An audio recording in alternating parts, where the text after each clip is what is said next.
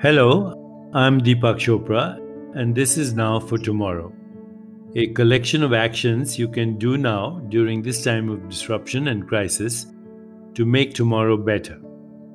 Today, I want you to take a fresh look at managing stress. We use the word stress all the time, but people don't really know how to deal with it, so they stop trying.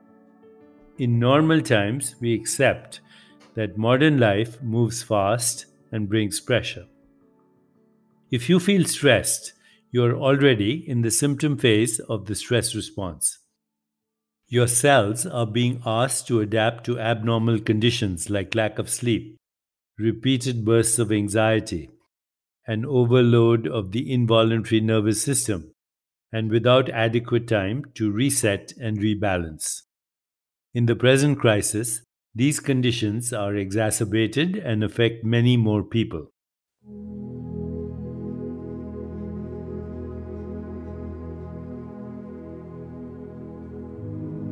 For your homework today, take out pen and paper and write the word sleep.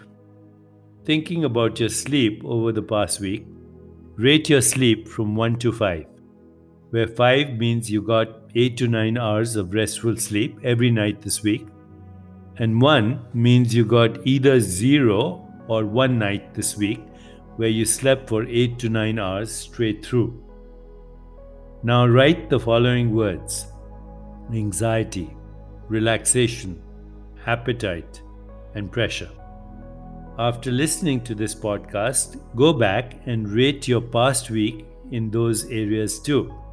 Again, they are anxiety, relaxation, appetite, and pressure. Give yourself a 5 if none of these issues has been a problem this week, and a 1 if you find that they have been a constant problem. What your body wants is balance, which is achieved in each area. Besides good sleep, every day you need to feel a sense of ease and relaxation. Your appetite should be regular and without upset. Your aim is to feel that you're not pressured every day or facing demands you can't meet. Implementing these steps for balance can be challenging in the best of times. And we all realize during this extraordinary crisis, it is even more difficult. However, the extreme stress that comes with this pandemic requires us to restore balance now more than ever. Be kind and gentle with yourself as you incorporate these rebalancing actions. Don't increase your stress with self recrimination or frustration about old habits. The key word is balance.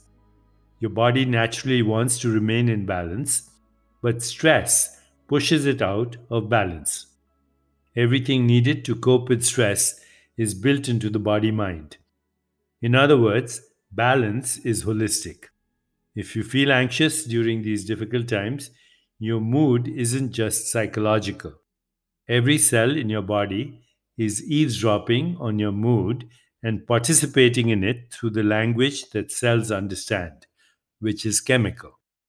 We need to turn the tables, and instead of focusing on the symptoms of stress, the focus should be on the symptoms of being in balance. The typical ways of dealing with stress are denial, distraction, and defensiveness. Denial says that there's no problem. You've probably heard people claim that stress can be good for you. It keeps you alert, competing with an edge. From a medical perspective, that's totally false.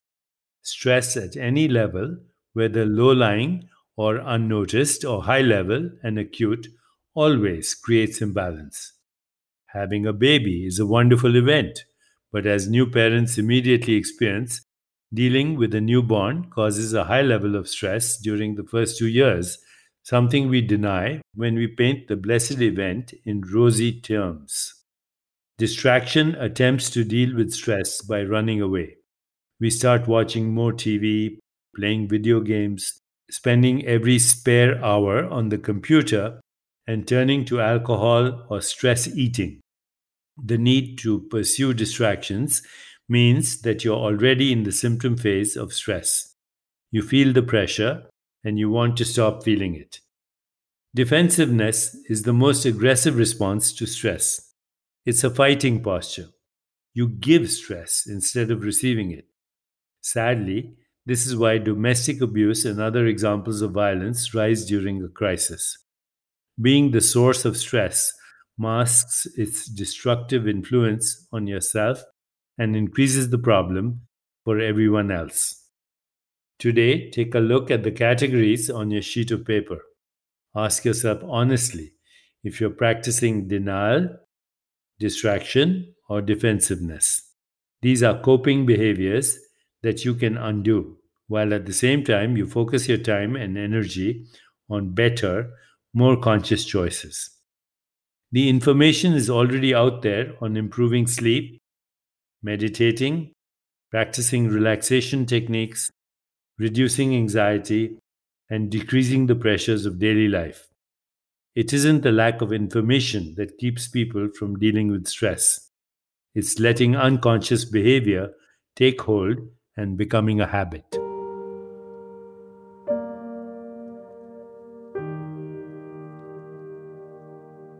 Here are seven pointers to effectively cope with stress, bring mind and body back into balance, and reduce anxiety. 1. Get a good night's sleep every night, which is defined as 8 to 9 hours of continuous restful sleep. 2. Associate with people who are more relaxed, accepting, and not stressful to be with. 3. Take a break every hour to stand up and move around. If you extend this to light exercise, this is also beneficial. But the main benefit is some kind of motion many times a day. 4. Give yourself some inner time several times a day. This can be as simple as sitting quietly alone, breathing deeply, and sitting in silence. Or it can be a meditation practice. 5.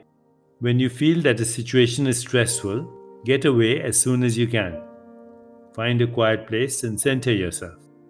Centering just means closing your eyes and breathing until you feel relaxed and calm.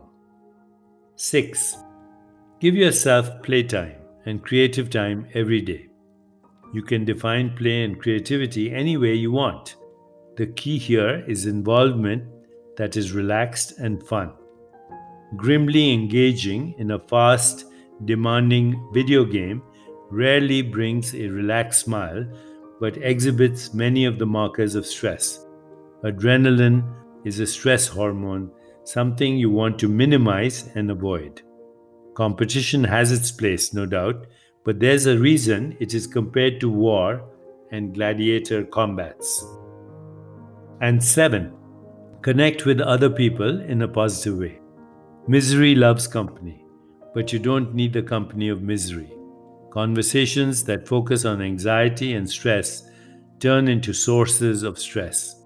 Avoid these as much as possible if your aim is to reduce stress. We are all faced with mounting stress in a crisis, so it takes conscious choices to bring the body mind back into balance. You can't just coast and assume things will get better. Decades ago, stress was identified as the epidemic of modern life. If you take that description to heart, you can start practicing the coping behaviors that induce relaxation, calmness, inner peace, and the absence of anxiety. I'm Deepak Chopra. Stay well. Now for Tomorrow is produced by Jesse Baker and Eric Nuzum of Magnificent Noise for Religion of Sports. Our production staff includes Adam Schlossman, Nora Wazwaz, and George Brown.